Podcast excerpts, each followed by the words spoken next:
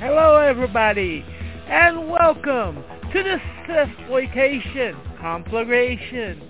Here are your two amazing hosts, Nate Bradford and Stephen Ronquillo.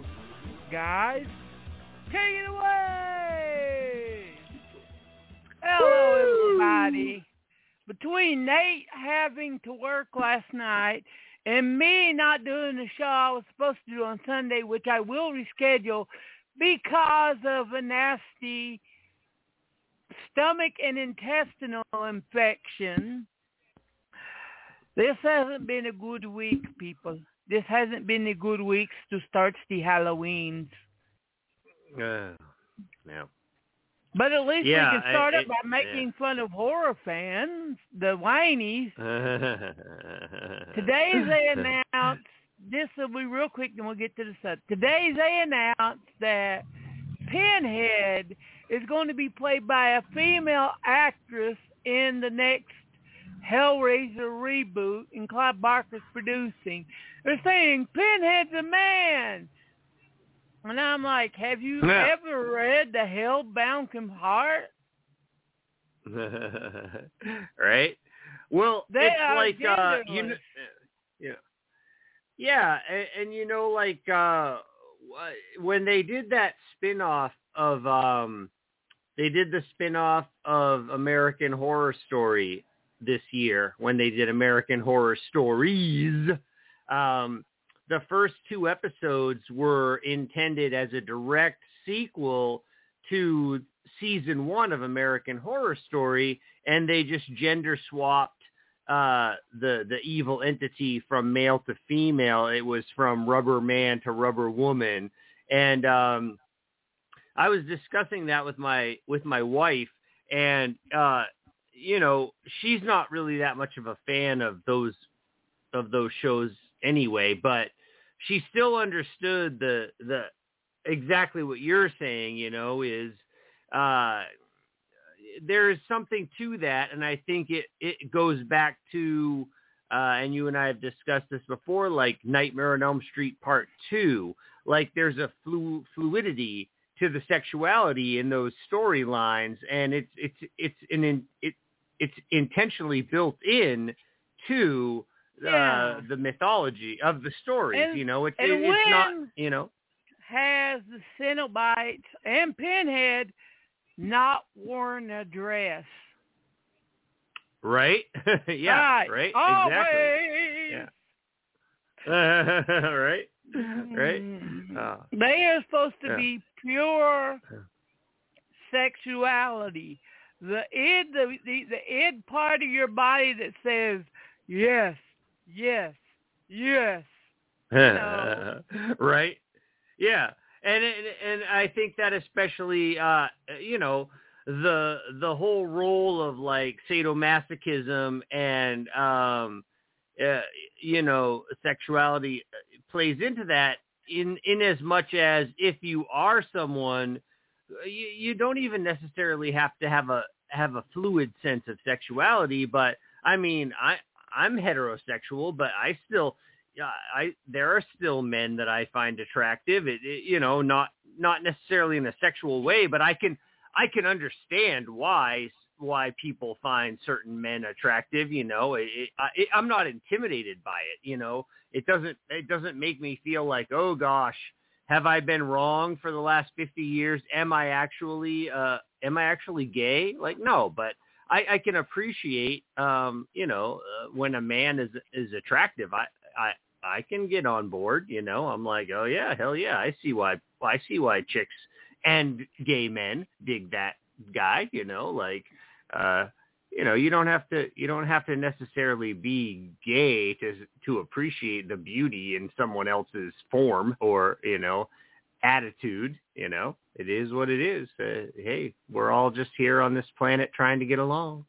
But that's a the, they disappear change. But to get to the first topic in our first show of Halloween month, this is Nate's baby, so I'm going to let him do the intro to it because this is definitely his baby. Yeah, this is a this is a uh, a subject that's very close to my heart. Um, I I love um, I I don't really know how to describe it because Stephen, as you and I discussed it, we were talking about cryptozoology, which is uh, which is where my heart really lies uh, within the study of mysterious creatures, and we'll talk about them uh, individually as we go along. Uh, most of our listeners will be familiar with uh, such characters as Sasquatch or Chupacabra, um, but th- I don't really know what the umbrella term would be because this we're also going to talk about UFOs and uh, other other things, uh, conspiracy theories that all revolve around these things. Cryptozoological science is what it's called. Right, right. Then we'll talk about uh, we're going to talk about some movies and some uh, some music and a lot a, a, a lot of a lot of different things. Yeah. Uh, a lot of different things that uh that that uh run this lane. So, um let's start off with the with the with the first and foremost. Um let's start off with the Gimlin Patterson Bigfoot film. Um you've seen yeah. that. Most people yeah, most that, people who, mo- mo- most yeah. people who are familiar with Bigfoot have seen that. Um, that what, what do you think? Do, you- do, you- do, you- mo- do you think why- that's That's been the most think it's widely seen. or- No, I don't think it's real Yeah. because Gimlin Patterson they've come out and shown how they did it. You know, right? Yeah, yeah. It, But it, it the is- first It's one it is. would be way before that, and that would be the Piltdown Man. You remember that? The farmer Yes. who found uh, a giant body Yes. in his field.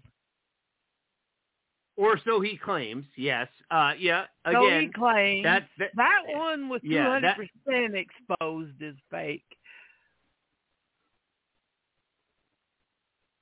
And I think that he I did, uh, yeah, he, he used mold and animal bones, and you know,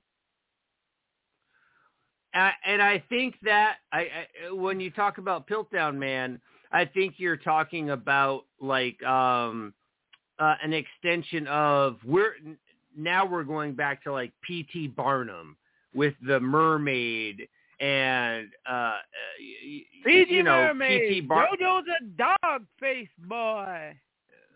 Right, like P.T. Barnum, uh, uh, you know, we can't talk about any of this stuff without talking about P.T. Barnum, and and that goes back to other things that you and I have talked about on past podcasts and in past uh, blog uh, postings.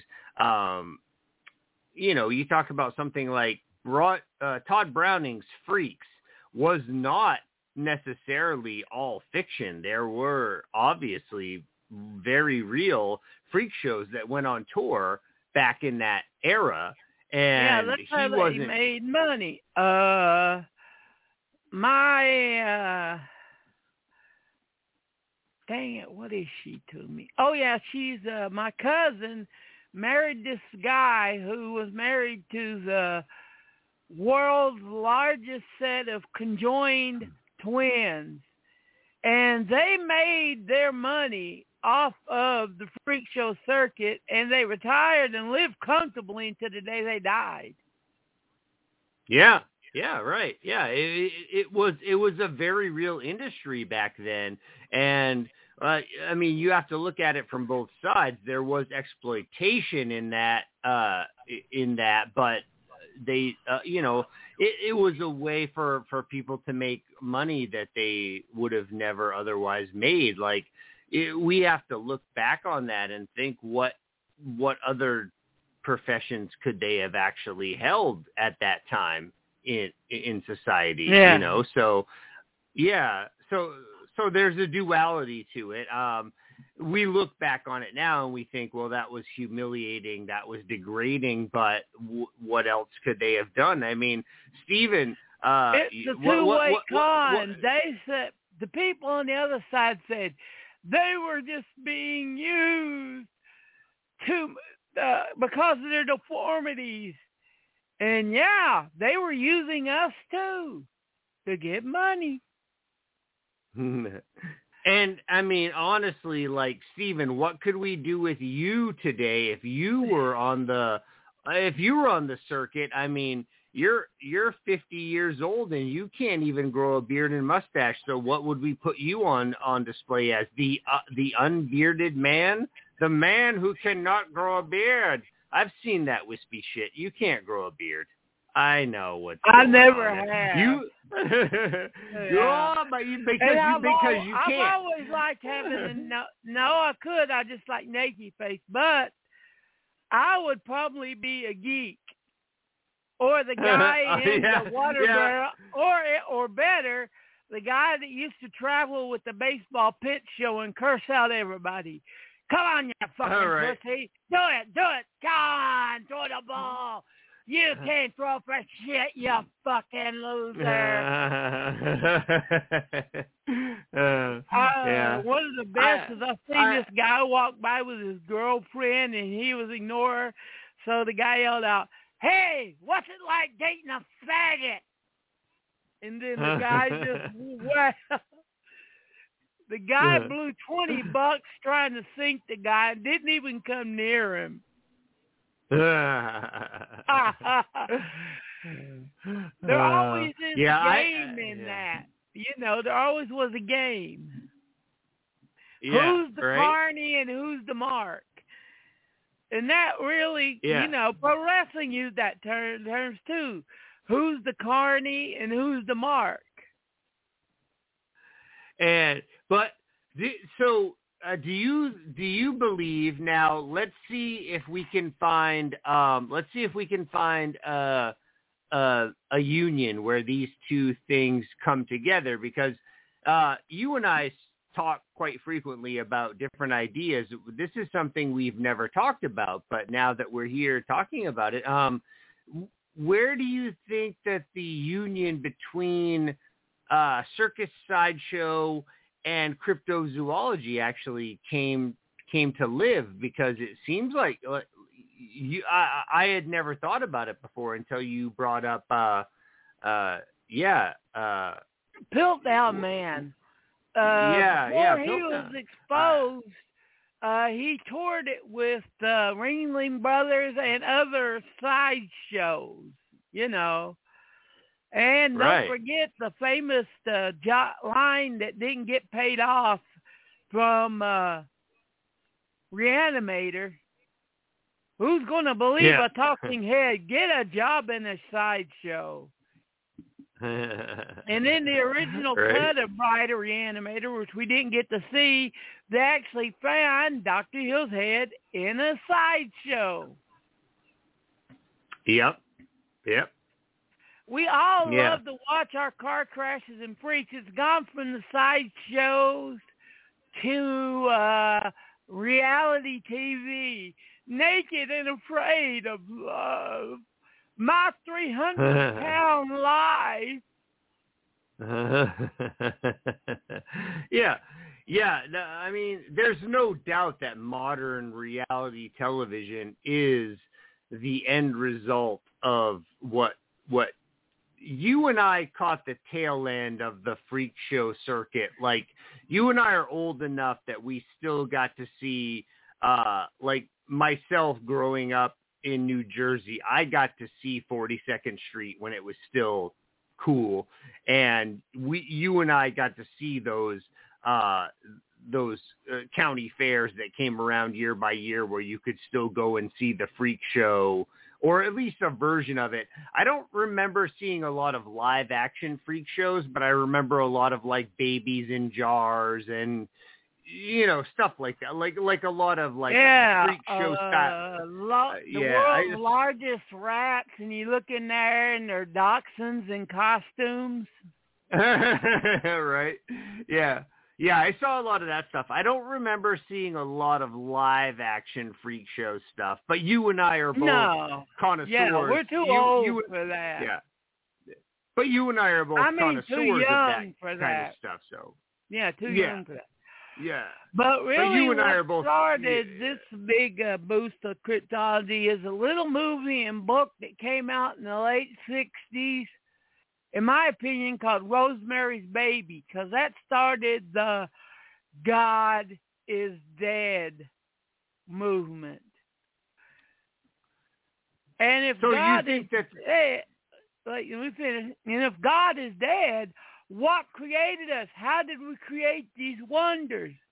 And then Däniken put out his book, and it was latched upon like a Bible, like a tome of thing back in the seventies. Nowadays, most people wouldn't know it, but back then, if you didn't read or know of Chariots of the Gods,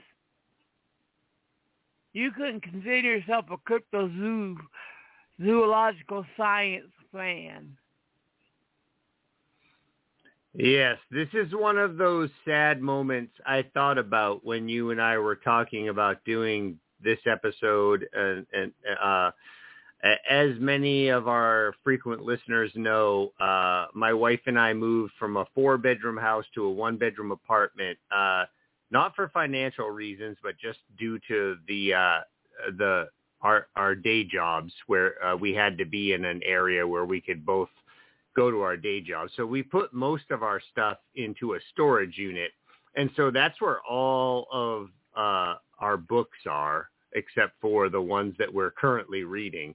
I really wanted to get over there this week and grab some of my crypto books, but um, uh, just so we could talk about this more. But uh, I'm smart enough, and I, uh, you know, I'm good enough, and gosh darn it, people like me. I remember enough about this. But yes, uh, Chariot of the Gods, and uh, there were two other books in that series uh, by the same author that uh, I don't know if I would necessarily mark that as cryptozoology, but it's definitely uh you know outsiders think UFOology. it, yeah, yeah, it, it's definitely Yeah. and, and and and those two things do cross over. Um, I mean, we can talk about this a little more later as we progress, but you know, there are uh, theories and people have stated that some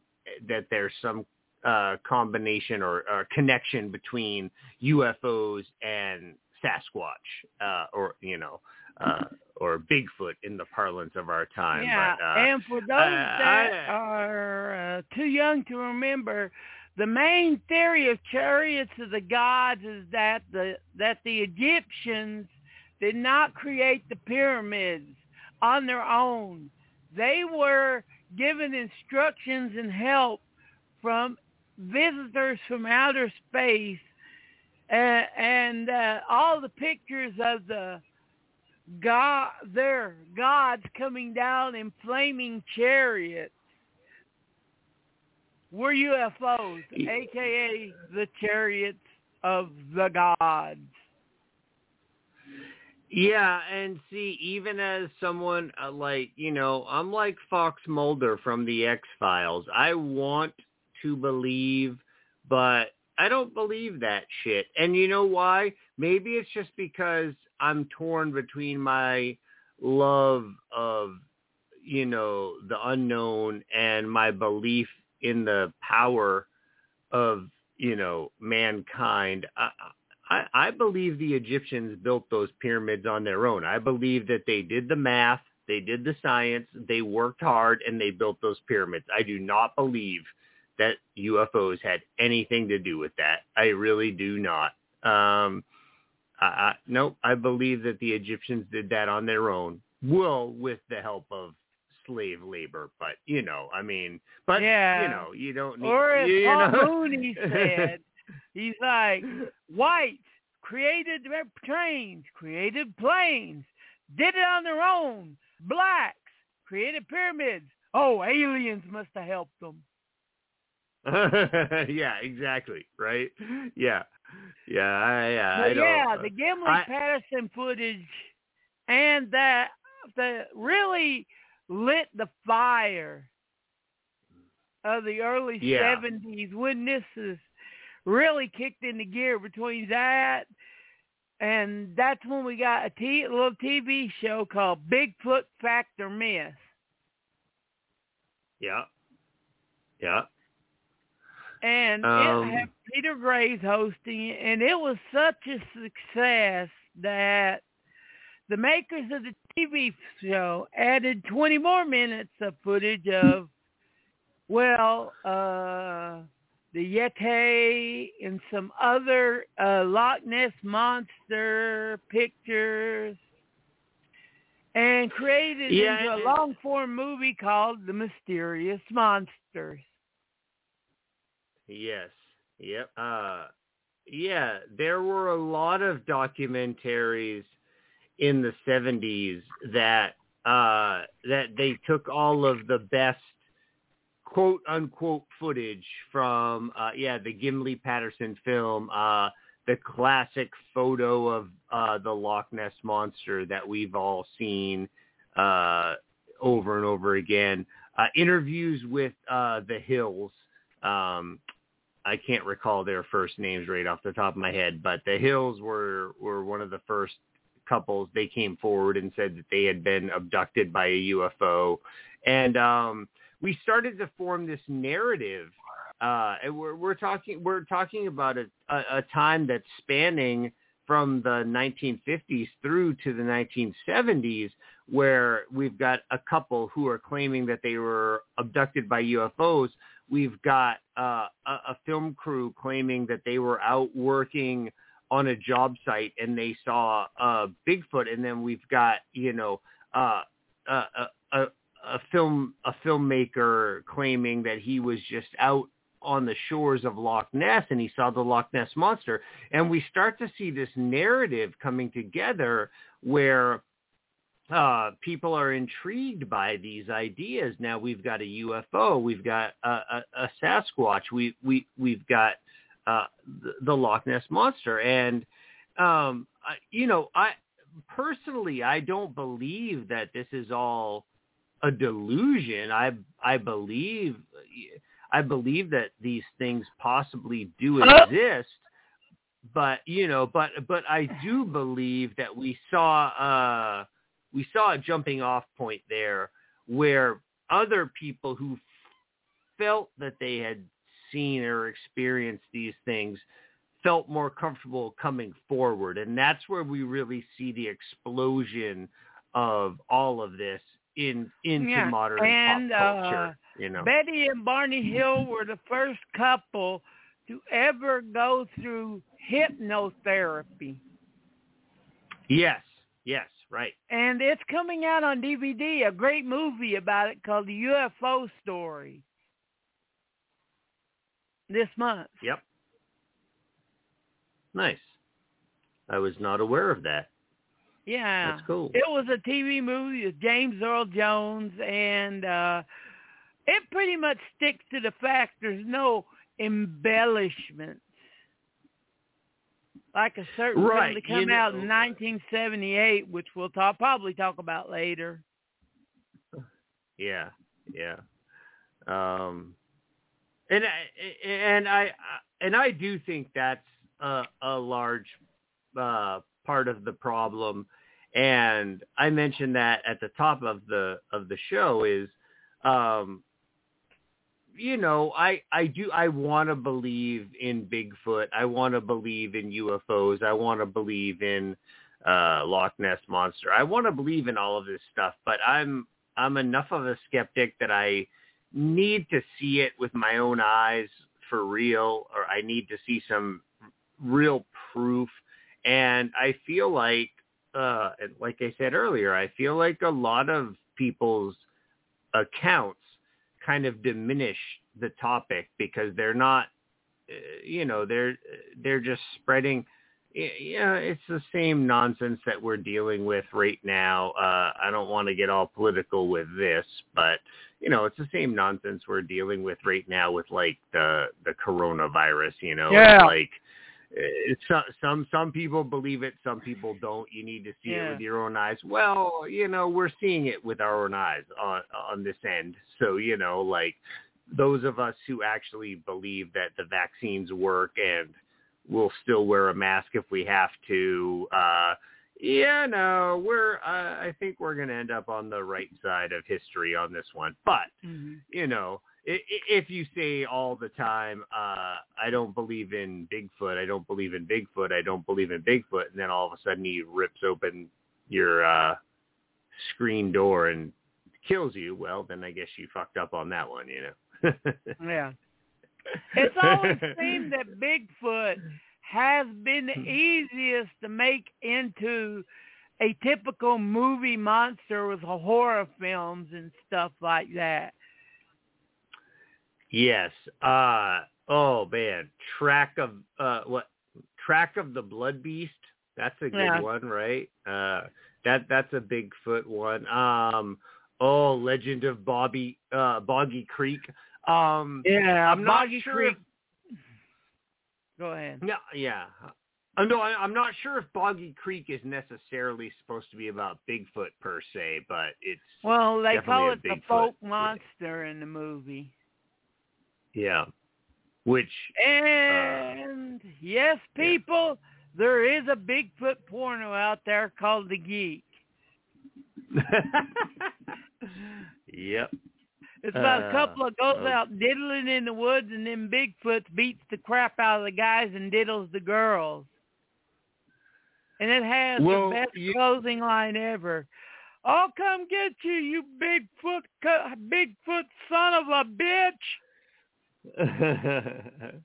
uh, well, you know there is a there is a, a story. Uh, there is a guy who claims that back in the seventies he was kidnapped by Bigfoot and taken to a cave where he was introduced to a female Bigfoot and uh, two children that were obviously uh, the product of of of Mr. and Mr. Mr. and Mrs. Bigfoot, Big Feet. I don't know what the what what the, but uh, he he claims that he was forced to have sex with a female uh, Sasquatch for several days before he was finally able to escape. That's bullshit. I- We'd fuck yeah, in well, the like that- seventies. In the seventies, the our parents, the twenties and thirties back then, they were fucking everything that moves. Yeah. so so wait wait you don't you don't disbelieve that this guy had sex with a Sasquatch. You just you you you're, saying okay yeah he wasn't forced is what you're saying. Yeah, You're saying you believe. I believe- just you're say, believing- yeah. You're just you're just saying he met up with a with a female Sasquatch With and just did it on. Or, yeah, yeah, no, yeah. well, he the easier forced. joke is, well, the truth mm-hmm. is, is that she was a feminist who hadn't shaved her hair her entire life, and he thought it'd be easier to deal with to make her a Bigfoot than deal with the '70s hairy feminist. yeah, yeah. He is. Just he- like he's those, like just I had, like those old stories, like, yeah, them aliens abducted me, and I woke up the next morning with a sore ass. My friends all Uh, said yeah. they anal probe me, but I don't know. Yeah. yeah, yeah, yeah. Oh man, I woke up this morning and Steve, Dale, and Earl were all like, "What's wrong?" I was like, "My ass hurts," and they were like, "Oh, uh, yeah, um, last night a, a an alien came down and uh and uh yeah, yeah, he put he put his uh alien peen right up your butthole." Uh, and then after he was done, two of his alien friends did it too. Uh, but uh, uh yeah, you're safe now. uh, we're we're we're here for you. Uh, you know, if you need to snuggle or something, we're we're right here Yeah. for you. but yeah, I mean, but yeah, I mean, in the seventies, you had all sorts of weird crap like uh, you had the God is Dead movement, uh, Chariots of the Gods movement. yeah, Jesus was a spaceman. yeah.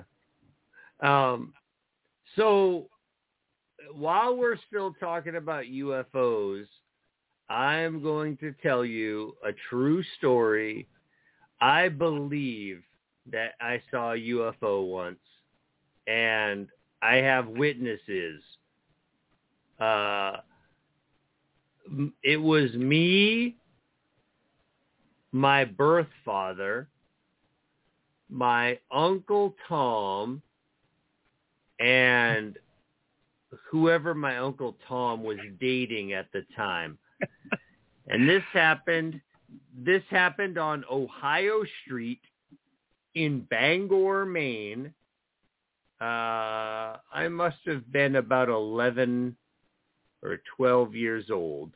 I'm 50 now, so this was many, many years ago, but I believe we were leaving my Uncle Tom's house and we went to get in the car and I remember a UFO flying overhead and I don't remember it just as me being like, wow, there's something weird. No, my father and my uncle Tom also saw it and they got out of the car and they were jumping up and down in the middle of the street waving their arms up and down because you know it was the 70s and they were hippies and they were high and drunk and they were trying to get the UFO to land. Um and and they were listening to Children from the Sun wasn't they? Weren't they? Yeah, well well they flew overhead in one direction, and then they flew back in the other direction, and they got really low to the ground, and we were really excited. And then we saw that uh, they had the the lights that were blinking on the side were like, uh, you know, eat at Papa Gambino's, four ninety nine. Uh, large pizzas if you mentioned that you saw the UFO. it was it was an ad it, was an ad campaign. They were like flying they were flying around in this little like fake Looking UFO. for stoners to fuck with. Oh, yeah, yeah. yeah, it was a real thing though. It was like yeah, it was a little UFO that they were flying around town Did you ever with an see advert. that uh Gahan Wilson cartoon that he did for Playboy that had the people outside looking astounding at UFOs on the inside. It had the aliens. They're like, let's buzz them one more time just to fuck with them. Yeah. right. yeah. No, it was though. It was really just like an advertising campaign. They just had this little like one propeller plane flying around that was that looked like a UFO, and it just had a sign that was like, you know, four ninety nine. Eat at Joe's if you mention this. If you mention that you saw the UFO, large pizza, four ninety nine. oh yeah, that's the only UFO. Well, see now I take umbrage to the term UFO because you see lots of things in the sky that you can't identify, right? Yeah. I mean, everyone says unidentified flying object. Well, anytime you look up at the sky, you could possibly see something that you can't identify. Doesn't necessarily mean that it's alien in nature. It just means that you can't identify it, you know? So I'd be more afraid Yeah. of an unidentified falling object because then your ass might be hit by a rock or something. Shit, boom! It's Yeah, a UFO! right? Boom! uh uh what what what was the uh what was it what sky what I can only think of Skynet but that's from Terminator what what was it uh Skylab Skylab fell yeah, from the I sky remember. Yeah, yeah that was a big thing Yeah. when we were kids. Skylab is falling. Skylab is falling. And this dumbass that landed right on his house and totally caved his roof in, and he was acting like he won the lottery. yeah Skylab hit my house booyah suck it neighbors Yeah, he sold the. I think he ended up selling the chunk to NASA, NASA, for exactly the cost and repairs to his house so he didn't lose or gain a cent. Dun dun dun dun. Right. Nah. the the one thing that I that uh that I always remember about that now is that uh the the movie Wet Hot American Summer uh which is a cult classic. Anyone who hasn't seen it should go see it. It's available everywhere Wet Hot American Summer. Uh but yeah so in that movie one of the plot points is that a piece of uh of Skylab is falling onto a summer camp in Maine, and the camp that it's falling on is actually the summer camp that I went to in Maine when I was uh, a kid. So I, well, I- UFOs. I- I- Go ahead. Go ahead. Yeah, no, no, no, no, no. That's all I wanted to say about that. Yeah, UFOs. What do we got? Well, Yeah. UFOs got to be so big in the 70s that the government launched their own investigative study project, which is called Project Blue Book. Yes. And uh it, it's strange to me because uh, when we look at uh uh the UFO research nowadays um especially within the last year where they have released a bunch of what they had previously referred to as uh you know confidential information uh they're releasing a lot of the things coming out of Project Blue Book. And um it's really bizarre to me because most of the information from Project Blue Book comes from commercial airline pilots, um, um, Air Force pilots, basically anyone who was up in the sky at that time in history uh, has a story about, uh, again, I, I use the term UFOs very loosely because there there could be anything that could be an un, unidentified flying object. Um, but yeah, a lot of the information that's coming out now comes from Project Blue Book, and a lot of that was from uh, Air Force pilots that had seen what they at that time identified as UFOs because there was no other term for it. Yeah. And that is a forgotten series too. It was the X Files before the X Files, and yes, it was after Kolchak. And I think it was like a one season show called Project Blue Book. I don't believe I ever remember that being a show. What uh, you say after Kojak was Telly Savalas Kol- involved with that show, or Kolchak. The Night Stalker, the oh, one day oh, oh, that Kolchak. everyone always says that this was the inspiration for the X Files. I'm like, uh, the X Files always reminded me of uh, Project Blue Book more. Huh. Yeah. Yeah, because Kolchak was more, uh, yeah, that was more like vampires, werewolves, that was the ghosts, and monster of the week. Yeah. Yeah, yeah. So what was this? I, I I don't know anything about this Project Blue Book show. Who was on it? What was it about? I mean, it was obviously Uh, UFO stories, or, or was it all just UFO stories, or did it it did it cover more of the cryptozoology like wheel like uh rainbow, or was it? I I I don't know. This is a.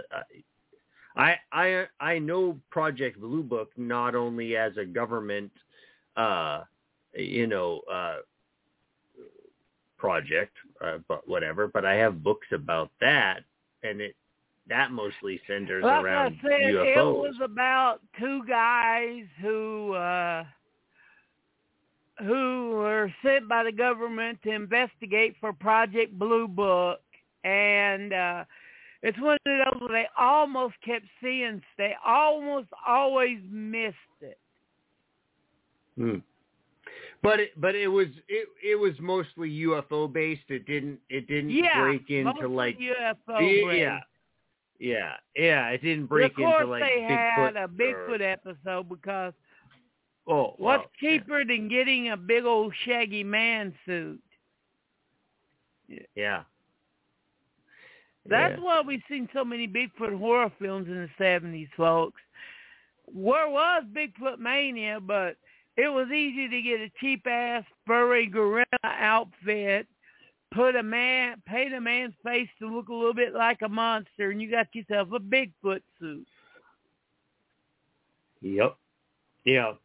So, uh, uh, you know, I've got a big uh, comedy festival coming up uh, in a couple of weeks, and I've been trying to work on some new material, and uh, you know, trying out some new jokes, and uh, I'm working on a bit about uh, cryptozoology, actually, where it's like. Uh, I I don't really know how to frame it quite yet, but it's going to be something along the lines of there's going to be a special filter on your phone camera. So if you see a Bigfoot or a lake monster or yeah, a, a ghost or, like or you know, take like, uh, time while we're in, not in the subject to apologize that the only ones who ever took pictures from him are the ones who should never be allowed near a fucking camera. yeah, yeah. My my There's bit is going to be about their pic. Yeah, they're gr- there's not even grain in those pictures. It's like fucking boulders. my my bit is going to be about how there's a special uh uh feature on your phone like you know everyone's phone takes really great pictures but i'm i'm to do a bit where i'm like oh man look there's a sasquatch right there all right well don't use don't don't just take a picture man use the blurry filter filter so you know so no one can tell what it is ah good yeah good yeah, call, good idea. Yeah, yeah, yeah. Yeah, no, use the grainy. Use the use the grainy filter. We don't want to be able to see what it is. Ah, yes, yes. What's Uh, funny is a lot of these UFO documentaries, cryptozoological documentaries, were put out by Sunn Classic Films in the seventies. They put out Yes. uh, the Mysterious Monsters, Bermuda Triangle, uh, Chariots of the Gods, The Late Great Yep. Planet Earth, Yep. uh, Hangar 18. Mhm. Yep. Uh Chariot of the Gods and the late great planet Earth were uh I believe I have both of those on VHS and I do believe that they were intended to be a uh uh Planet Earth was intended to be a sequel to Chariot of the Gods, right? Or don't, won't, won't, there, Yeah. won't those ber- won't they were both uh narrated by James Earl Jones or uh Orson who- Welles. Orson Welles, yes, yes, yes, right. So they they were intended to be uh back to back. I I don't know what you say. You would say a trilogy if there was a third movie, but yeah. I, I think there was a third Um, book. I forget what it was called. I, I believe you're right. I, I, I think there was a third book, but there was never a third film. But oh well. Um, yeah. Um, oh, I had I had something that I was going to add to that, but uh, fuck, man, Yeah. marijuana is a hell. Marijuana is a hell of a Yeah, drug. you notice that that when the people were smoking a shitload of marijuana, that's when we started to see a lot of UFOs, Bigfoot, and things like that. Yeah. All right. Well, let's uh let's go south of the border and talk about something that you might have a little more uh knowledge well, about. first uh, we be- got be- uh, be- the book. Uh, we got to talk about the Holy Grail of the books. Hell, getting a pleather set of these nowadays will run you about three to five hundred dollars and a hundred and fifty for a non pleather covered version. And yes, pleather means plastic leather. And that would be the Time Life Mysteries of the Unknown series. Yes, uh, and this might shock and surprise you, but I have them. Which one, the regular hardbacks or the pleather covers? And uh, yeah, um, it's a mixed batch. I because I didn't, you know, I have the ones that I ordered when I was a kid, and those ones have the nice plush pleather backs. But to finish my collection, now that I'm an adult, I've had to seek them out at uh, thrift stores and second run bookstores. So the rest of them are just hardbacks. But I do have not only all of those, uh, but several other uh, book series along those same lines. Uh, but yes, the Time Life books are still the gold standard. And uh, I make jokes about that all the time. Whenever someone asks me a question about something uh, in the crypto field or UFOs or anything like that, I always just say, read the book. Yeah, that's how they sold it. They like read the book. They started out read with the, the cryptozoological thing one, then they did the western one, and then they did a home yeah. improvement series. yeah, I don't have any of those. Uh, but uh, my my home my home is uh, not improved. Getting those is those that have those time life books with all of that that we're talking about will not give them up. Right. It's, it's one of yeah. those where you're gonna have to wait for the person to own they are and then just throw it out in the market. Yeah. Yeah. But do you want to know a good way to get those books from people before they die? Murder? Read the book. Yeah. that was always that was always there.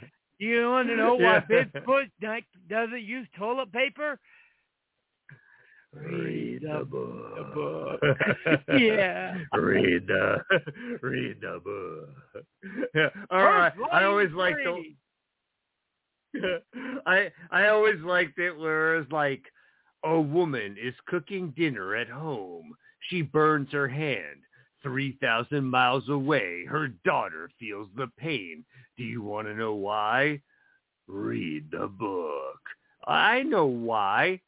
I, I've seen G.I. Joe, Tomax and Xamot. When one brother is, feels the pain, when one twin brother feels the pain. I don't know. Uh, yeah, at, the, at the point in the 70s we're talking about, there was no way to lose money on anything UFO, Bigfoot, or any of the other things that we're going to be talking about.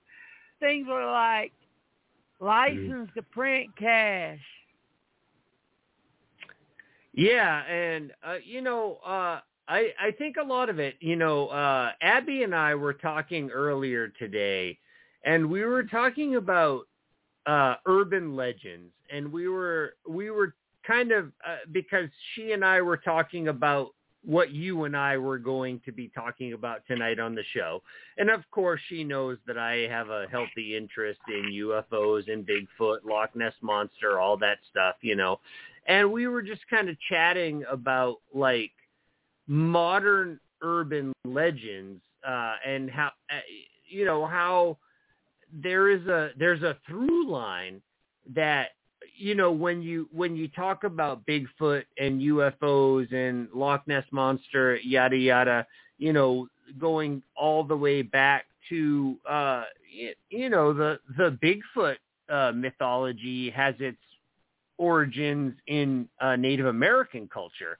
So Yeah. and, and, Wendigo. you know, yeah, yeah, and, and and people will often point back to even Egyptian culture, like you mentioned earlier. Oh, did the UFOs help build the pyramids? But even if you don't uh, subscribe to that uh, mythology, there's still uh, there's still a realistic version of UFOs in Egypt at the time, whether or not they helped build the pyramids. But you know, you see a lot of bizarre artwork from that era that could indicate UFOs. Um, but uh, what Abby and I were talking about is is is moving forward through that mythology. Uh, we get to the urban legends of modern times with you know the oh the hook on the door or you know you know uh, you, you know what I mean teens making out at make out point and then there's the killer yeah, that most escapes of those from the urban legends know. like that are like, if you do the drugs and have the sexy time, you're gonna get killed or hurt badly. So don't do that. right? But but it's still uh it, it's still like a uh you know like I say it's like an extrapolation of cultural norms at the time. And uh it it it's not only myths and mythology but it is um I, I don't know there's another dimension to it. And we were talking about that in terms of uh like nowadays there's all of these you know new urban legends about things like oh the dark web and you know uh you can look at something like the dark web and say yeah okay i know it exists. I know that it's a reality but when when when you listen to someone's story about it and they're like oh i was on the dark web and i saw someone rape and murder a baby and you're like okay well uh I, I, it's not so much that I don't uh, believe that something like this could happen, but when I hear a hundred people tell a story like that, I'm like, how many babies are being raped and murdered on the dark web? Like this, this is a this is a new urban myth, you know, and it, and I think it tracks all the way back to uh, to what we were talking about, like uh, you know, going all the way back to the earliest recorded history of UFOs, Bigfoot, Loch Ness monster, and then yeah, you know, uh, hook on the uh, on the door handle, and then you know, uh, you know, come to the world of AIDS, you know, all those '80s uh, horror stories, and now we've moved into a new yeah. Era, you know, I, I, I, I think it's all evolutionary. And I'm not saying that none of those things act, actually happen. I'm not saying that none of those things actually exist. I'm just saying that I think there's a, uh, you know, that with each, uh, with each subsequent generation, we expound upon And ideas. mutate. They mutate, exactly. Yes. Like yeah, uh, you know, in the seventies we had oh the babysitter got stoned and put the baby in the oven and cooked it. It mutated in the eighties to oh the babysitter got stoned and put the baby in the microwave and killed it. Mm-hmm.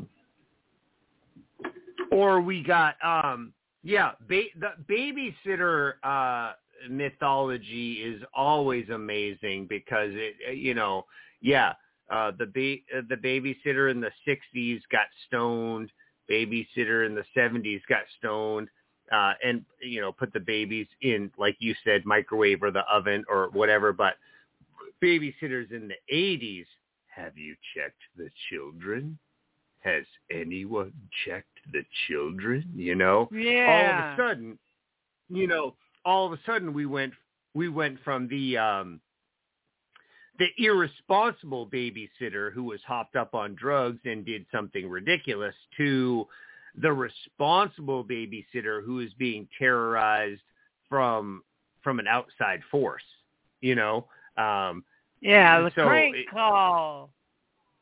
Yeah, yeah, right. Uh, I mean, so I mean, it, it's interesting to look at all of these, uh, all of these stories and all of uh, you know all of what we're talking about tonight. Like you said, um, when we talk about Sasquatch, Bigfoot, you know, we also do have to talk about the Wendigo and uh, and, and you know the Yeti. Yeah. Uh, these are all these are all uh, multiple sides of the same coin. You know, like these are all mythol. Mhm. These are all Yeah. myths and legends from from all around the world. But there has to be, there must be something to it. I mean, there eh, all Yeah. of these diverse That- cultures can't What, can't be imagining. uh, you know. made the Blair Witch Project work as good as it did is they worked on the mythos of the Blair Witch first. Then they worked out what they were going to do on the movie. Right. And you know, and I I think uh for me personally growing up in New Jersey, I think the Blair Witch was based heavily on the Jersey Devil. Um not the same type of uh creature but just the same type of mythology and Yeah. that was the big one that that was the big one where I grew up was the Jersey Devil. Um Jersey Devil, And- uh, the Bell Witch of Tennessee. Yeah. But the but but the one I wanted to talk to you about earlier, uh, before we went off on this tangent, I wanted to ask you about chupacabra because I I know you're you're uh, Hispanic, so Yeah, that that is, is that what that is is that- is, is that it's something- supposedly like a little monkey-like creature that attacks goats and drinks their blood like an overgrown mosquito. But it's also, uh, according to mythology, it's also known to attack humans, right? Or does it specifically just target goats? I mean, the chupacabra, Yeah. the name, the the name Goat does mean goat goat sucker, right? So and I always uh, love that when people say the name twice because they don't realize it. You know about chupacabra, the goat sucker. You mean do I know? no, I mean, no, no, no, no, no. Yeah, do I know No, I mean, about the goat sucker? The goat sucker? Uh, what did you say the name twice? Uh, Fuck you. Yeah. Yeah. No, well, that, you know that that's uh that's one interesting thing, and this is a funny thing, and you and I have talked about this before, but uh even though I've I you know I've lived in uh New England for most of my life, uh I, speak uh fluent Spanish, so that's always been fun for you and I to goof off about, and so I always knew that chupacabra meant uh uh goat sucker. Uh uh, my wife and I uh, both speak fluent Spanish, and we have a lot of fun uh, chatting around the house in Spanish, which gives uh, YouTube and uh, Google and Facebook lots of opportunities to try to sell us uh, penis pills. What's wrong with uh, What's wrong with you Hispanics and your penis anyway? Like why? Why? I don't know. That's it. But yeah. But if we're going to talk about Mexico, we got to talk about someone big.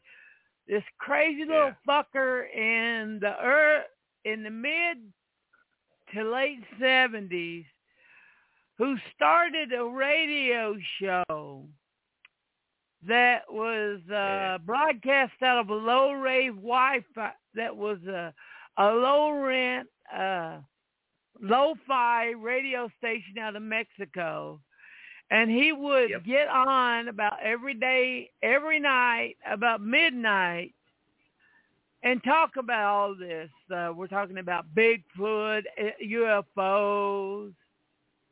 You know who I'm talking about, don't you? I know who you're talking about, but it's your story, Bell. so yeah, I know. I was gonna say Art Bell. Yeah. You know, I uh I wrote a song about Art Bell uh, on one of my albums. I'll give you a little taste of it right now.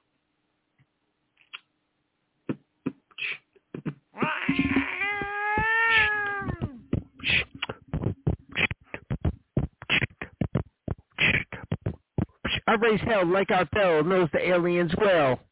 Mm-hmm. yeah, I did But, write yeah. a song about Art Bell. Uh, but, yeah, I did. That's that's that's a true story. I mean, that, that, was, was really, really a wi- great show to listen to with it during its first run. He would let Yeah, well, any it- crackpot in on the show he could with any story. Yeah, well, you and I have talked about this before as well. Um, uh, Art Bell was amazing. I loved Art Bell. I listened to him all the time, of course. And after he passed away, George Noory took over. I love listening to George Noory. Uh, as, uh, and, and and yeah, they have a lot of crackpots on, but they also have a lot of people on who uh you know, I I don't I don't know. Crackpot is a rough um pot is a rough term for me because I feel like everyone has their And when They're I go right to to- crackpots, I'm talking about the guys like that one guy who called in and tried to say that Reagan was a robot with a radio chip implanted in his brain controlled by the Russians. Yeah, I, I, I'm not denying. Uh, I'm not denying that there are crackpots, but I I believe that everyone has their right to uh, voice whatever their crazy opinion is. I mean, even Yeah, the and people that's- who call That was the beauty of the art bell. So he would let anyone come in with any opinion they want. And it wasn't a setup, unlike some talk show radio hosts, which I've used Yeah, to heard through uh, the years. Yeah, uh uh oh who who who was it? Uh uh uh God damn That it. guy that talk Marijuana. radio was based on. Who ended up getting shot. Oh, you're talking about yeah, talk radio. Oh, oh, the Oliver Stone movie. You're talking about talk radio. Yeah. Yeah, that was Um, based on a real guy who uh would Oh, love yeah. to bait and trap people to call in and just totally make fun of them. Yep. No matter Uh, how wild your story was, Art Bell would never shit on it. No, yeah. Who was that that you're talking about? Uh, Eric Bogosian played him in the in the movie. Uh, oh, what? Oh, the fuck was that? Yeah, uh, but anyway, um, yeah. Um, I can't.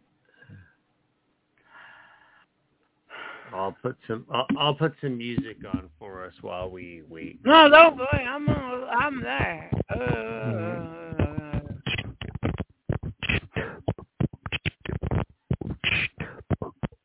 Alan Bergen. Alan Berg. Alan Berg was his name. Was that who who it really was? Yeah, Alan Berg. It was based on the the life and the crimes of Alan Berg.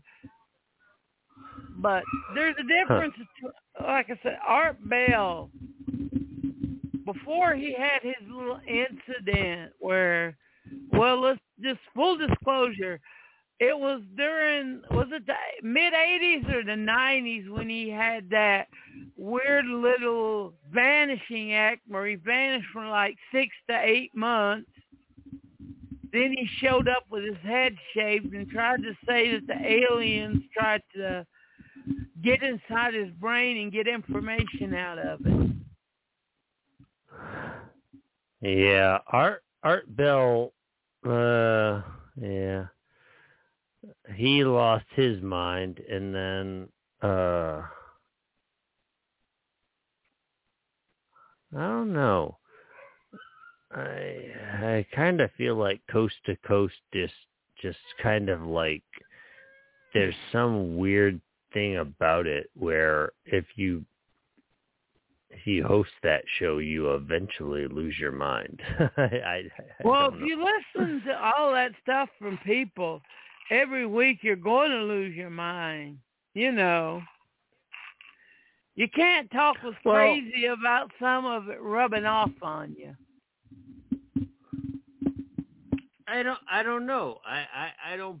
I don't agree with that necessarily. Like, um, I'm a recovering alcoholic and drug addict, and I feel like I know the difference between reality and uh, you know fantasy, and I I feel like I you know you're you're with me on on the air at least once or twice a week. You know that I can yeah. pull my shit to you know I can pull my shit together. Yeah. So I, I I don't know. It's like I I I don't want to disparage anyone who might feel Mm, weak I'm not or feel. yeah. uh, I'm not I don't want to disparaging him.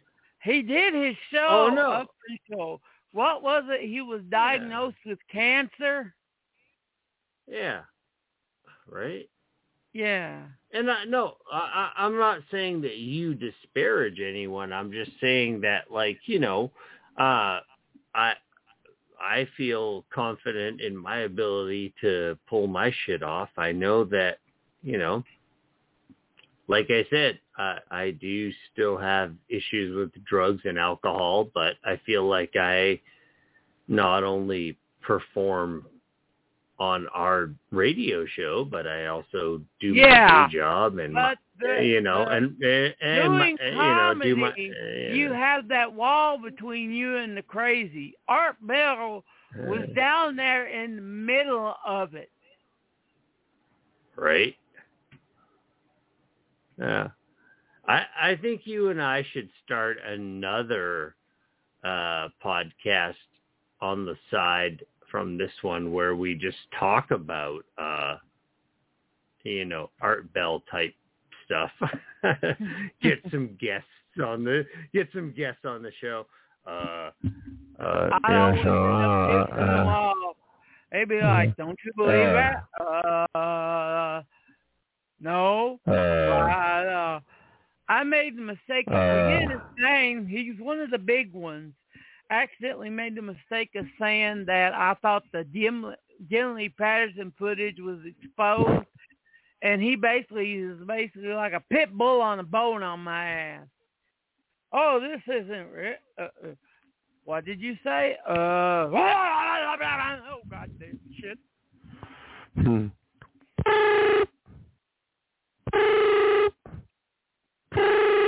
Oh, we got a call coming in. Oh, hey, uh, hey, uh, oh, uh, what can I, what can I do for you? Uh, yeah, I think, uh, you and, uh, Steven are both insane, but I also have some information uh, for, uh, for you about, uh, uh, some, yeah. sco- What was something's wild going is who, uh, played for Art Bell show in my local area. yeah. It Well, like I said, Uh, uh, in the midnight, it was the Dr. Ruth show. So we had like two hours of this little old woman talking about sex, and then here comes Art Bell. right?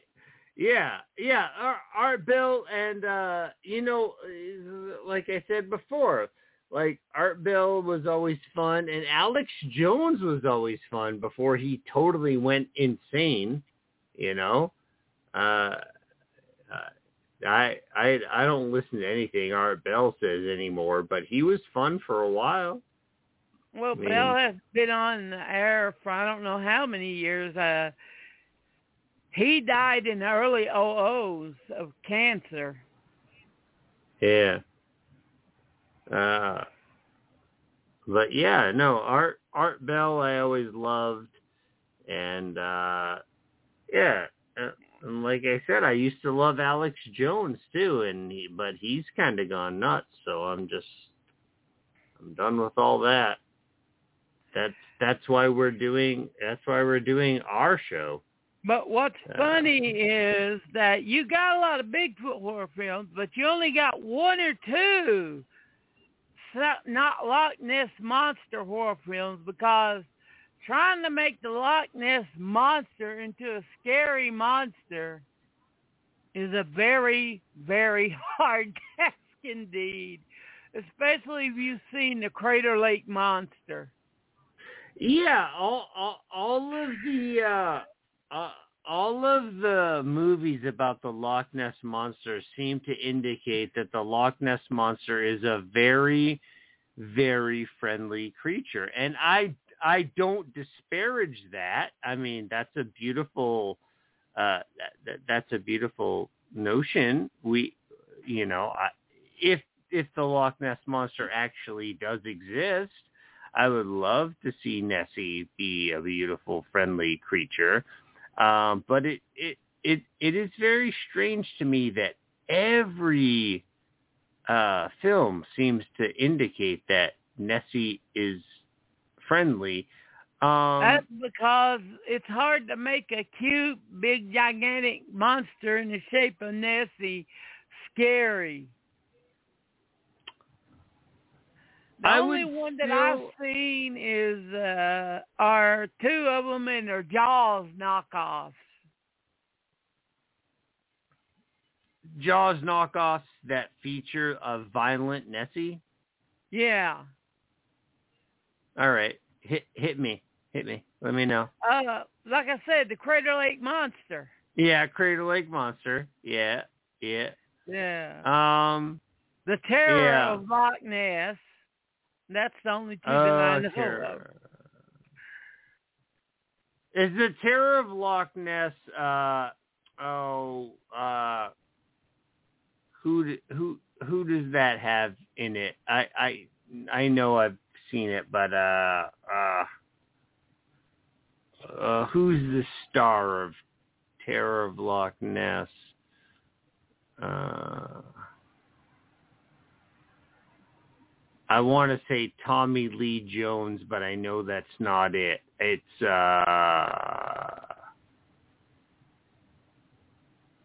uh Loch I guess I could terror. Yeah. That that's uh, uh they got a new one. Oh, there's one that I didn't know of. Loch Ness Terror.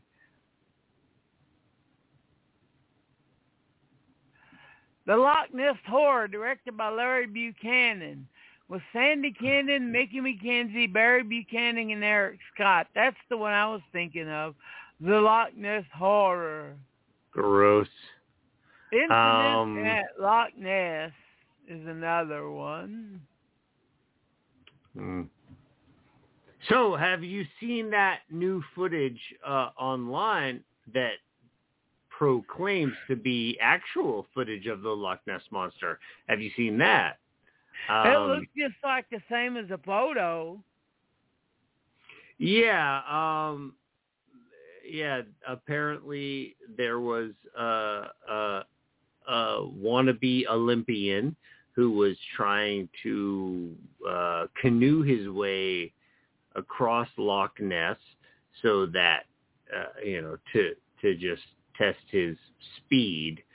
And he had a drone following him to see uh just to to track his uh his speed. And they claim that that same drone caught the Loch Ness monster under his canoe. Um, but again, it goes back to the joke we were telling earlier. It's like, so what? The Loch Ness monster is swimming under your uh, uh, uh, uh, under your uh, kayak or canoe, and so you tell you told your mom uh, uh, hey, uh, can you switch the drone over to fuzz cam? Like, I don't, what the, like, what the fuck?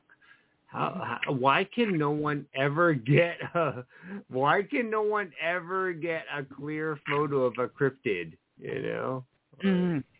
what the hell? Did you get to see the one that Bobcat Goldthwait did, uh, Wolf Lake, the Bigfoot movie?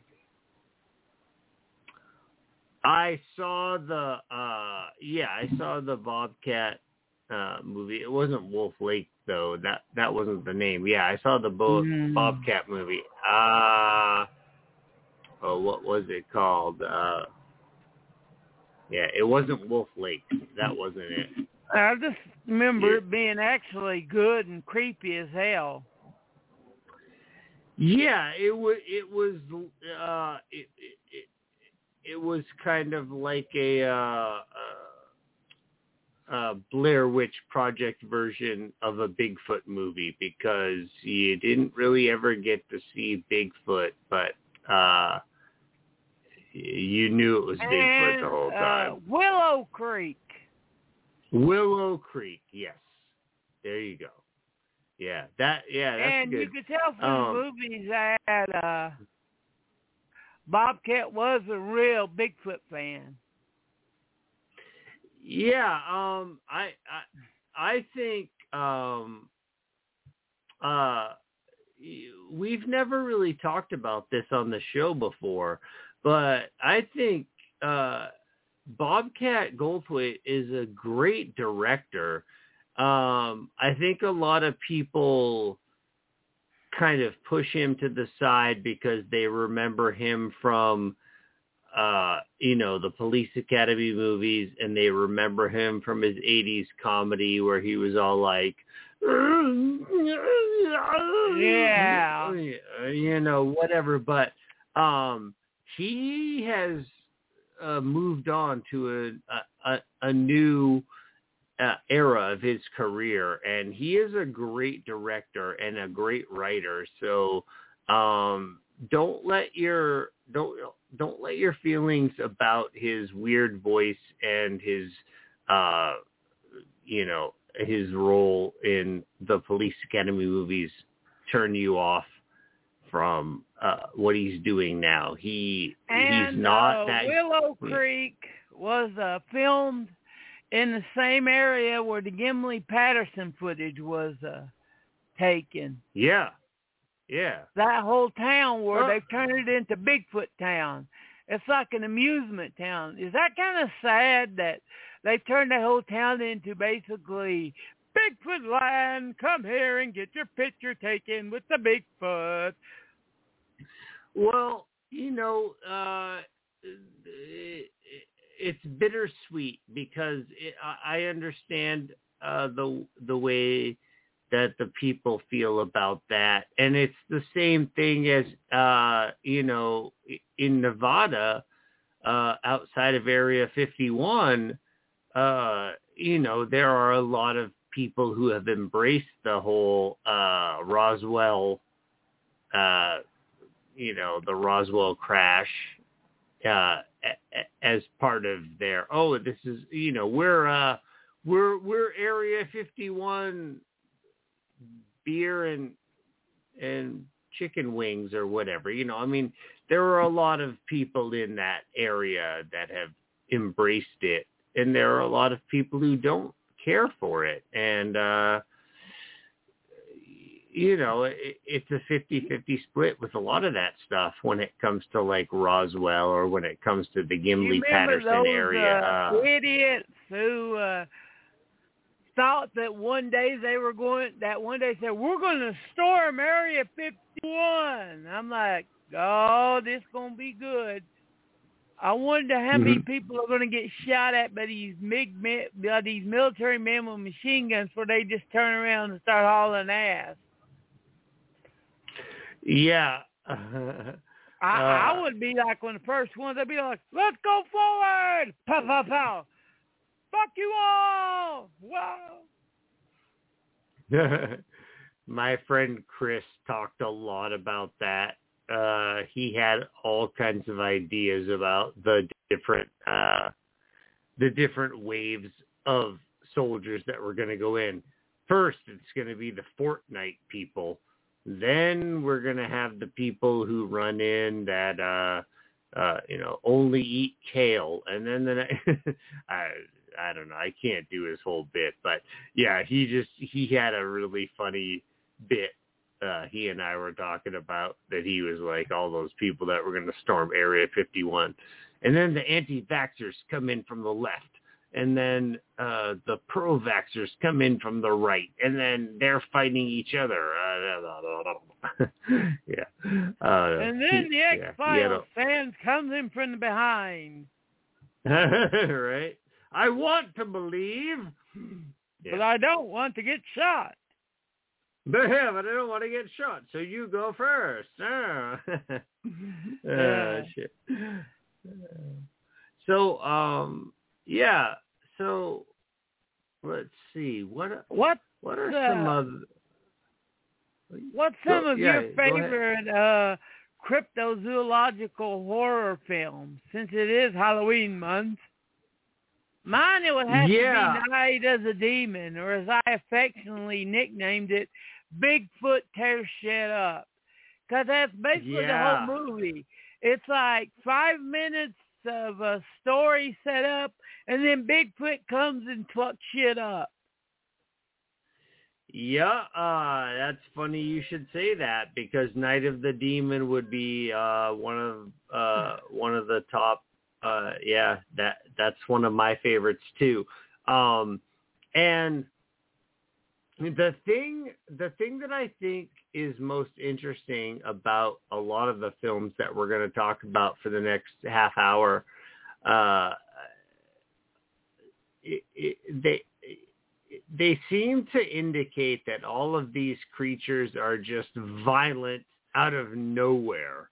Uh, it, you know, Well- like you say, like not, That, You know. yeah, Uh, he just showed up out of the blue, except for that one time when he pit when that biker pisses on him and he rips the biker's pee-pee off. I can understand right. that. I mean, he like pisses on his leg. Like, hey, hey, hey, hey, hey. huh, right? Uh, yeah, yeah. But no, uh, yeah, that's definitely uh, one of my favorites. And uh, even if you're not, uh, you know, this is hard for me to talk about because um, when it comes to horror films, I, I prefer to uh, watch movies where oh this could actually happen. You know, like I like I like slasher films.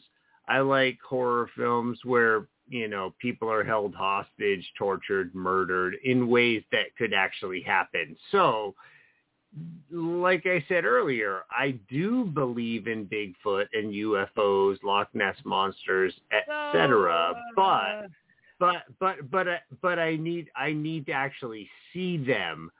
Uh, whereas when I watch a movie that's about murderers, I'm like, well, that could happen. I mean, uh, so I mean, uh, I've got nine. You don't believe know. that Bigfoot can jump out of the woods and gr- and two Girl Scouts just doing their uh hunting badge, doing their navigation badges would have two big ass honking military knives, which Bigfoot would make them stab each other. So Oh you saying well, that I mean, couldn't happen? No, I don't I'm- think that. I I I don't think that could happen. Every time I I watch don't that, I keep imagining Bigfoot with uh, Richard Pryor's voice from the from the Mack when he's going, "Stick yourself, stick yourself, motherfucker, stick yourself." Uh, all right. Well, I'll tell you one that I like a lot, and uh, I have a lot to say about this, but um, the Legend of Boggy Creek, right? Yeah. Yeah, and, and uh, I I I will argue this until the day that I die. Blair Witch Project, which we were talking about a little bit earlier, is basically a remake of Legend of Boggy Creek, right? I mean, we get uh interviews, whether real or fake, we don't know, but Yeah. we get interviews with uh with townsfolk about a local legend, and then we follow uh the characters around as they uh uh you know g- realize or uh, what am I trying to say? Like actualize, realize. They they they live the stories that the townspeople are telling them. You know. Yeah. So yeah, so that's very that. I mean, I I think Legend of Boggy Creek really it's a is like the, film. yeah, yeah, it's the blue. Yeah, it's the blueprint. It's it, yeah, it's the blueprint for what uh for for Blair Witch, which Well, and uh, a lot of uh, found footage docu horror movies. They take uh, the way the events are shown in that as, and they use that as their blueprint. You know, yeah, it's like they have a checklist. Okay, did the, but we had uh, Pamela Pierce, Charles B. Pierce's uh, daughter on the show. Once. yeah, yep. But when but but but when you talk about uh blueprints for uh films like that, um what what would you say? I, if we go all the way back, um, when it comes to that that found footage style, um, are we going to go all the way back to Cannibal Holocaust? Do you think that's the first real like quote unquote fake found footage film? Is Yeah. would you yeah would you say cannibal holocaust yeah yeah I, I i don't know. I yeah i can't think of anything earlier than that. I think uh that some other films of that same era played with the idea like i think blood sucking freaks uh kind of had like a like an in joke like you were supposed to be seeing uh you know with the, with the live with the live torture shows uh, that they Oh, were doing There's so many You know- in jokes in blood sucking freaks that if you didn't know off Broadway or Broadway culture would just fly over your head. right Like when the cop goes Yeah. to Sardu, yeah, and after this is over, we'll go to fucking Sardi's for dinner. right? Yeah. Yeah. No i yeah i definitely yeah.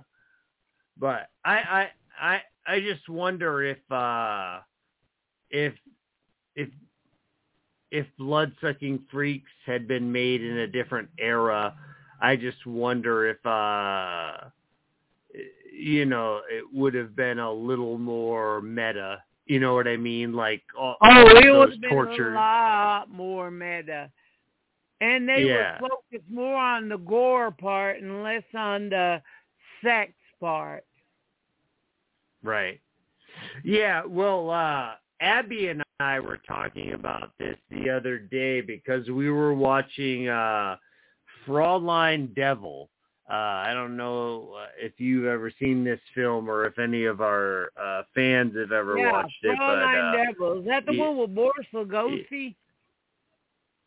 Uh no, uh it it uh no, it the the the stars are Lisa Long and Pamela Stanford. Uh there's there's not really a main uh male star. But uh yeah, it was directed by Mark Starr and it's definitely a uh you know SS torture film from from the 70s and uh yeah Abby and I were talking about it and we were just talking about how um um not so much that a movie like this couldn't come around nowadays but more like how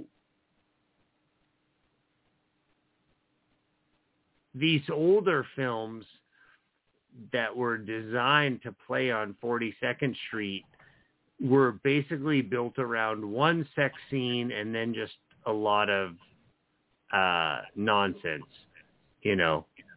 The, the,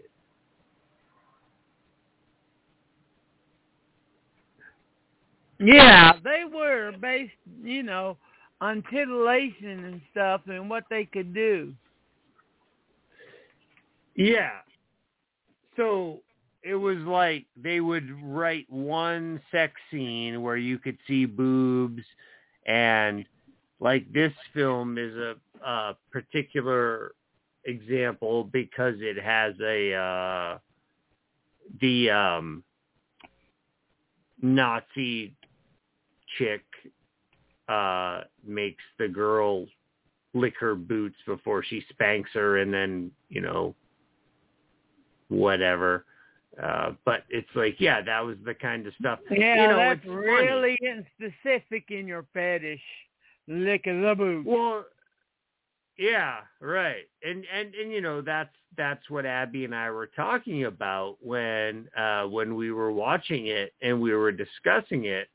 Um I said, you know, like you know, when I was growing up and I had particular sexual fetishes about like boots and leather and rubber or whatever, you know, um we didn't have the internet back then. We didn't have those those things were not at our exposure.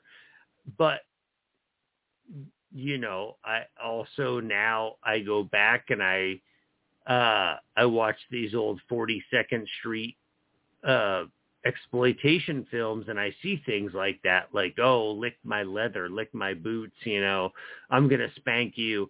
I'm like well okay uh I lived in New Jersey I, I lived in New Jersey at the time but I was still too young to go over to 42nd Street and uh and watch those movies but it's like you don't even think about that anymore. Like now, if I want to jerk off to someone licking boots, I can just go online and within 10 minutes, I'm done, you know, like you can find thousands of those uh images and videos online now but Yeah, uh, that yeah is the way it's really make them lose their dirtiness.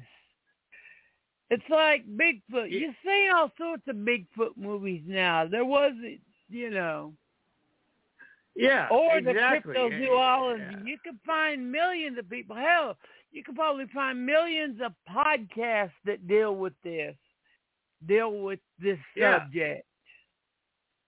So no matter Yeah, how much we could talk tonight, we'd be look. We still look like amateurs who are dipping their toes in the baby pool. Right? Okay, so here's another one though. While we still have uh, another like 20 minutes to go, uh, here's another one that I wanted to talk about tonight. Uh, Black-eyed children. You, uh, have you heard about about this? Have you seen about this? No. The- these black black black-eyed kids. Uh, this is another big one in the crypto world right now, and uh, it's the one that I am most fascinated with at the moment. So apparently, and uh, if I had to guess, I would say this has its origins in the vampire uh, mythology because uh, so apparently Or that crappy come film they showed on the USA channel called The Children, where the kids had the black uh, eyes and the fingernails. it it it, it, it that could have been part of it. Um, I don't I don't believe I ever watched that, but this story. This is another one that has spread across social media. Um, these kids who look like normal teenagers will knock on your door and they will tell you that they are in trouble. Uh, you know, our our parents uh, got we were in a car accident and our parents are dead or you know blah uh, you yeah, know, we, I've heard about that. Not the black eyed kids, but the whole thing. Someone knocking on the door. Oh, my car is Right. wrecked. Da da da. yeah Let So with the black phone. Yeah, that's a, Yeah, another with- modern. Uh, well yeah yeah yeah yeah urban another like legend. Yeah, and, and but this one kind of crosses over into the supernatural because it's uh not only a modern urban legend, but it, they they ask to use your phone. They knock on the door. They ask to use your phone. They look, in essence, they look like normal teenage children, but they have black like black eyes, not just uh, black irises or eh, like their entire eyes are just black. And I, I, I don't know. I, again, this is one of those weird urban legend things because everyone who reports about this online says that they didn't let the kids in. They were like, "Oh, these kids creeped me out, so I didn't let them in." So, okay, well, what happens if you do let them in? Uh, you know what I mean? I mean, we, I, I need a story from the other side of the door, like who who lets them in, and then tells me what happens once they get into your house. But oh wait, I woke up Uh, with a sore butthole. wait a second, wait.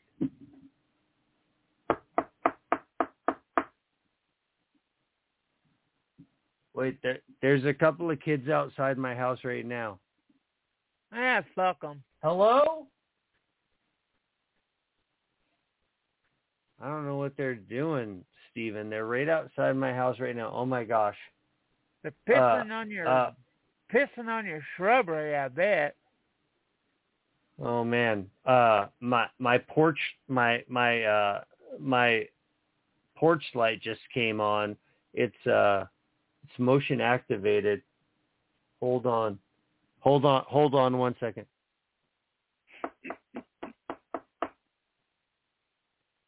Oh yeah, they're yeah, they're they're coming right up. I'm gonna put the microphone up to the to the window and see if I can hear what they want. Hey, hey, hey, what's going on out there? Please let us in.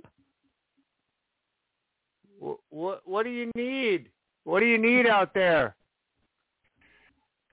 Our parents were in a car accident. We need to use your phone. There's a payphone right on the corner. We don't have any change. Can you please lend us a quarter? I, I don't have any change either. I, I pay with uh w- with a debit card wherever I go. Please go away. We just need a place to sleep. Can we please sleep on your couch? I don't have a couch. I sleep on the floor. My wife hates me. Go away. All right, they're leaving. Okay, thanks. Okay. All right, back to the show.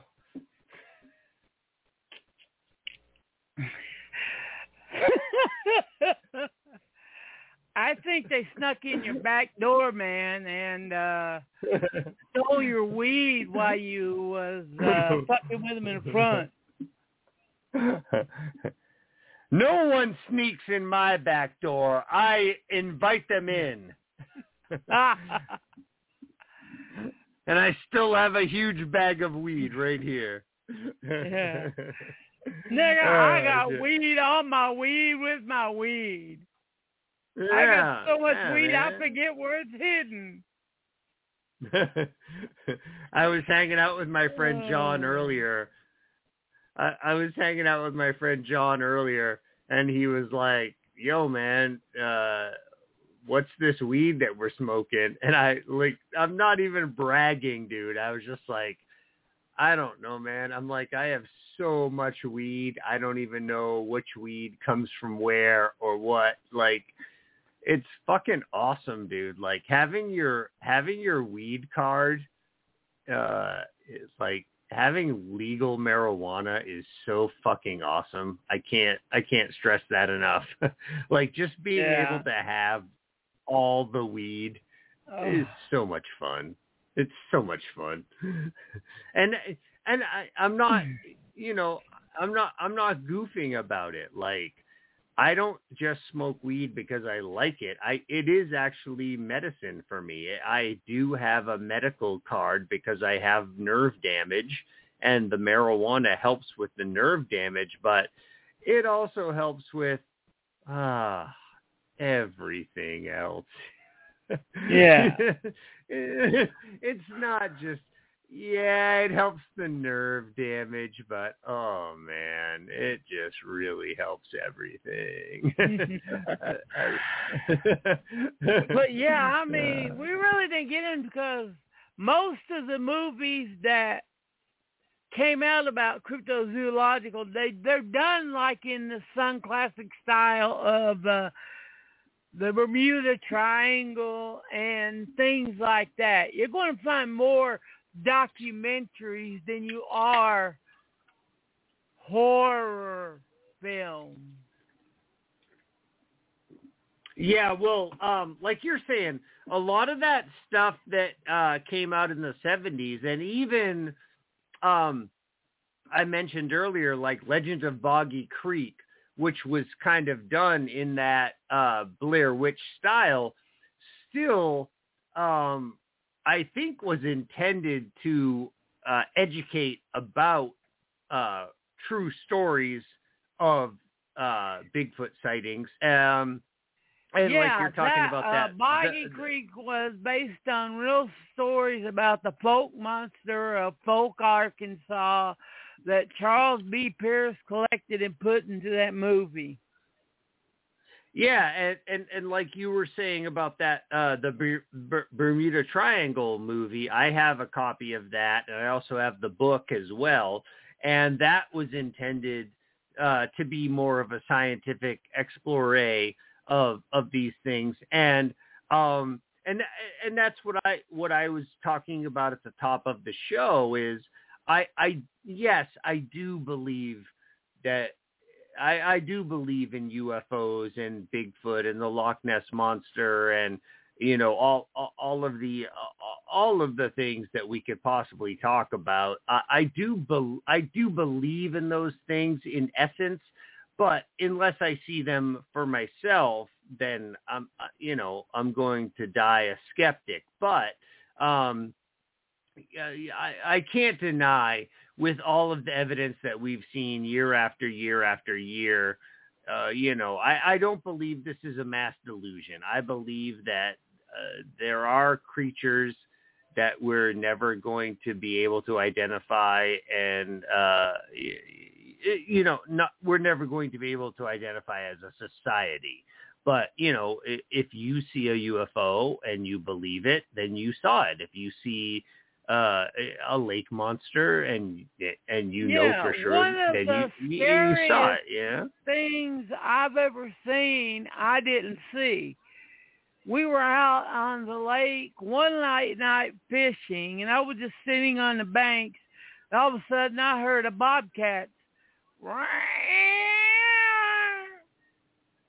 and there was so much echo you couldn't tell where that bobcat was or a wildcat.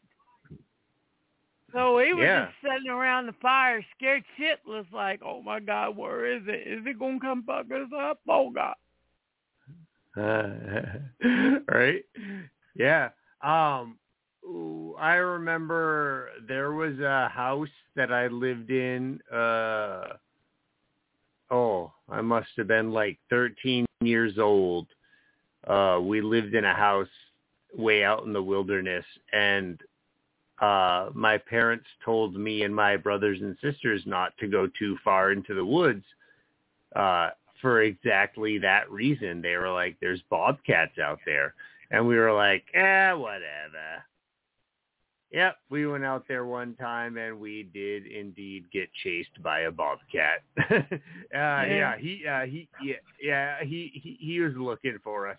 We could see him up on the ridge up above us, and he was looking down, licking his lips like, "One of you three is going to be my dinner tonight." Yeah. uh, Uh, but, But, uh, another one, I- uh, the nature gone wild thing of the 70s, whereas uh, plants, nature, bugs, animals just get tired of us human shit and decide they're to kill us. Yeah, uh eh, you know, and the funny thing about that, you mentioned those movies uh from like the 70s and 80s. Uh, well, I, I guess going all the way back 60s, 70s, 80s, but um I've I've actually been noticing a resurgence in those themes in uh modern science fiction uh, films. Um and I think it not so much that it has to do with uh, global warming per se, but it, it seems to be more in line with those 70s films like, oh yeah, the animals are rising up, nature is rising up. Uh, I, I, I, I'm seeing a lot of that in some of the newer films that are coming out nowadays. And, uh, yeah, it, it's always difficult for me to, uh, to, to work the metrics because, you know, you and I talk about uh, themes and films from multiple eras, but you and, And I kind of and books, yes, yeah, and you and I, but you and I kind of keep our, uh, our our fingers on the pulse for uh, generation by generation. So um, I am curious to know whether or not uh, these new films are inspired by some of those uh like uh, I, like I'm thinking Day of the Animals, Grizzly, um yeah. you well, know, you gotta you know, I'm thinking think that some of these kid, younger ones that are making these movies, grew up on those movies and love them and want to make their own. Well, that that that's the point I was making is I I could say that about you or I. I could say that about you or I if if we were making a movie nowadays, but I I wonder about some of these younger filmmakers uh if if they are actually uh interested in in that or if it's just a coincidence. Uh, You know, we'll we'll never know no, for we sure all, unless we all are some know. of our influences. Like Yes, you remember Jill, sure. she's about she's not she's a young young young filmmaker and her favorite film is The Texas Chainsaw Massacre. Yeah, yeah, no, and and, and uh, for sure, yeah, And, I was her, uh, thinking about uh next week and let's talk about uh well what we can watch uh one of the best slashers on Halloween. We've already decided on Halloween. And how about next week we uh since we can't come up with a good cryptozoology movie, we talk about a movie that was made for chicken sh- period. What you cut out on me for a minute? What uh, I I heard you say chicken A shit, and then what? Yeah, a movie that was Yeah. made for next to nothing on the off period in between seasons of a television show. Okay, so we're going to talk about Psycho. Yeah. All right, there you go. Okay. uh, And we, Uh, so- and I yeah. have the show to make up. And next weekend will be me and Fred doing the WNUF uh, Halloween special and record. We we're still going to do that. Uh, yeah. Uh, so stop I'll, the I'll recording, call. buddy.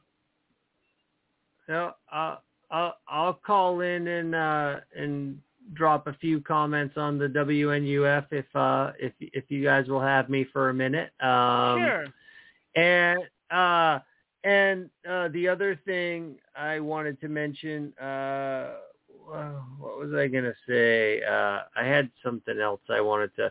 Oh, um, in the vein of the cryptozoology uh, thing, um, here in Maine, we are uh, honored to have Loren Coleman. He runs the Cryptozoology Museum in Portland, Maine, and he's actually about to open a second cryptozoology museum in Bangor, Maine, right around the corner from where uh, uh, best-selling author Stephen King lives. So if you are interested in anything cryptos, yeah, yeah, yeah. If you are uh, interested in anything cryptozoological, uh, from uh, you know Bigfoot, Loch Ness monster, you know, and, and, and ghosts, goblins, any of that stuff. Um, you can go down to Thompson's Point in Portland, Maine, and there's the Cryptozoology Museum down there. And there's the new Cryptozoology Museum opening in Bangor, Maine. Those are run by uh, my good friend Loren Coleman, who is also a best-selling author. You can find his books on Amazon.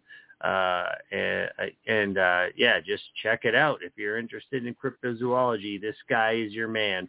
Uh, if if frogs are falling from the sky or uh, scary clowns are trying to steal your children uh, in the woods in Massachusetts, uh, he's got your back. He he he he's got you. So check it out, Loren Coleman, uh, and both of his museums, Bangor and Portland. Yeah, you got you're gonna love it. I promise. I promise.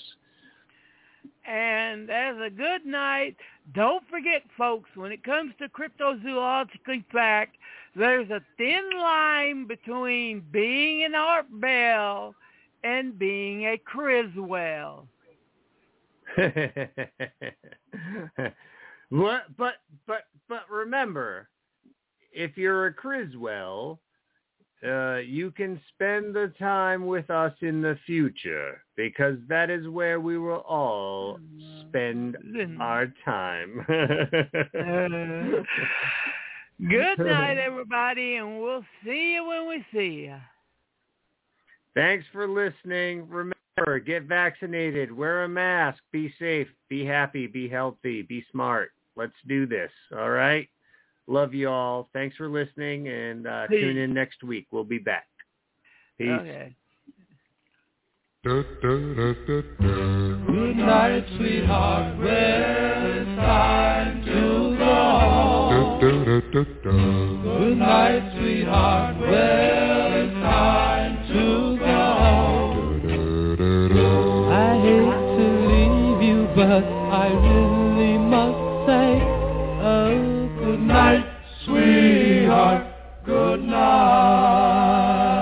Good night, sweetheart. Well, it's time to go. Good night, sweetheart. Well, it's time to go. I hate to leave you. I really must say, oh, good night, sweetheart. Good night. Well, it's three o'clock in the morning. Baby, I just can't get right. Well, I hate to leave you, baby. Don't mean maybe because I love you so. Good night, sweetheart. Well, it's time to go. Good night, sweetheart. Well, it's time to go. I hate to leave you. I really must say, oh, good night, sweetheart. Good night mother, oh, and your father. Like it if I stay here too long. One kiss the dark, and I'll be going. You know I Good night, sweetheart. Well, it's time to go. Good night, sweetheart. Well, it's time to go. I hate to leave you. I really must say, oh, good night, sweetheart. Good night.